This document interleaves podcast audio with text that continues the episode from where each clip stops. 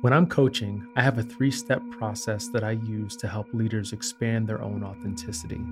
The first step is increasing or expanding the leader's awareness. The second step is around supporting them as they develop a level of acceptance. And the third and final step is when I help to facilitate the process of reframing. Let me give you a little bit of background around how this works when it comes to authenticity. You can understand whether you're being authentic or not based on how much resistance you feel and that resistance comes through two mechanisms. If you go back to my first definition of authenticity in episode 2, I explain individual authenticity as our values, thoughts, and beliefs. You can even throw in emotions and feelings, and their relationship to our actions and behaviors. The more aligned they are, the more authentic we feel. The less aligned they are, the less authentic we feel. And when we are feeling less authentic because of that misalignment, it creates internal resistance. My theory is that that's what causes stress and leads to other types of ailments the internal resistance connected to our thoughts. But that's another story for another day, and it might be a controversial one. So let's move on for the moment. When it comes to working with leaders, I focus on places where they feel resistance because what's happening is the experience that they're having is not matching those internal thoughts, values, and beliefs. There's a sense of misalignment there for whatever reason. However, the perception of misalignment is really rooted in our own perspective, which means that there's underlying beliefs that are there that are not matching up with their experience. And so, as we begin to dive into that belief, again, this is part of the awareness process, we begin to uncover things like how that belief has been formed and how that belief has impacted their experience. And once we've reached a certain level of awareness, the leader may be ready to move into a place of acceptance. A key part of getting to acceptance is the leader understanding how that belief has served them and they're not quote unquote less than for having these experiences that might not feel good. Let me make it clear no one, and in this case, the leader, is broken. And that's a tough place for some of us to get to because of the fact that this is how we're taught.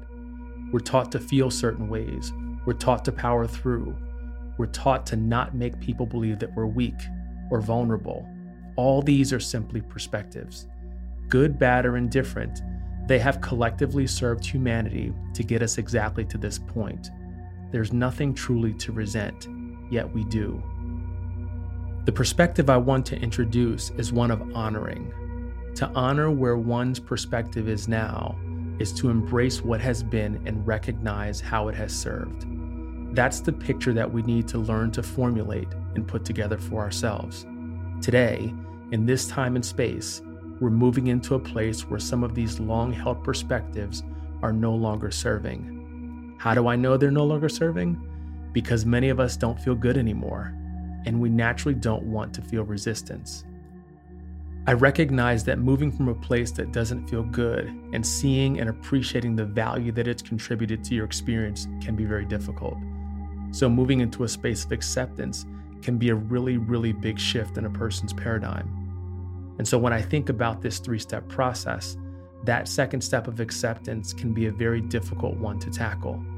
And so sometimes we find ourselves going back to step one, moving back into awareness and getting grounded in that understanding, and then trying to move back into acceptance. It's absolutely okay.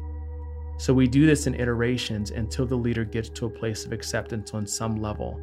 And then finally, once we move through acceptance, we can then begin to reframe. What I mean by reframing is that we focus on choosing a new belief, choosing a new set of emotions, a new set of feelings, a new set of thoughts. If you think about when you have a belief in something and that belief changes, the energy of the thought, because thoughts are energy, transmutes into something different. So by default, you believe something. If that changes, you have to believe something else, right? The belief doesn't just go away. Well, it doesn't go away, but we replace it with something else, even if that belief is one of indifference. It's like Plato's allegory of a cave. You can't unknow something once you become aware of it. And so by default, we end up choosing a new perspective by reframing the belief. And in choosing the new perspective, leaders can then move forward in a way that doesn't have them experiencing the same level of resistance. And the reason why this is so important is because many of us are taught to make it happen rather than understanding the path we're on and what causes it, which is us. We look at our conditions and we try our hardest to alter and control the conditions. We power through the resistance as if it's a redeeming quality to be revered. And there is something redeeming about people coming out on the other side of their resistance stronger, wiser, even more enlightened. However, my point is, it doesn't have to be so difficult. We don't have to exert so much energy. The reality is, you'll never control the conditions. You'll never control anything outside of yourself, regardless of how much you believe that to be true.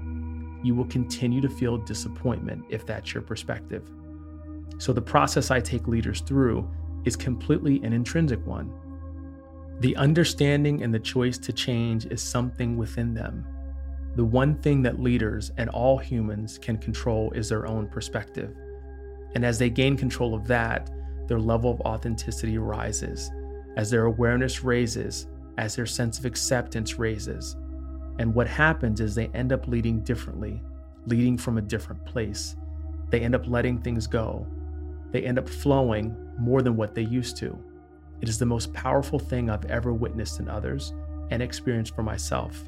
Someone becoming aware, embracing acceptance, and reframing a deeply rooted belief. In my mind, it's the foundational framework for change, not only in leaders and organizations, but all of humanity. I encourage you to think about this process for yourself. Take a moment to reflect on when you've made some type of change or shift in your life. Does any of this resonate? Reach out and let me know. I'd appreciate hearing your story and having it shape my own perspective. I hope you enjoyed the episode. Until next time, I am, I am, I am.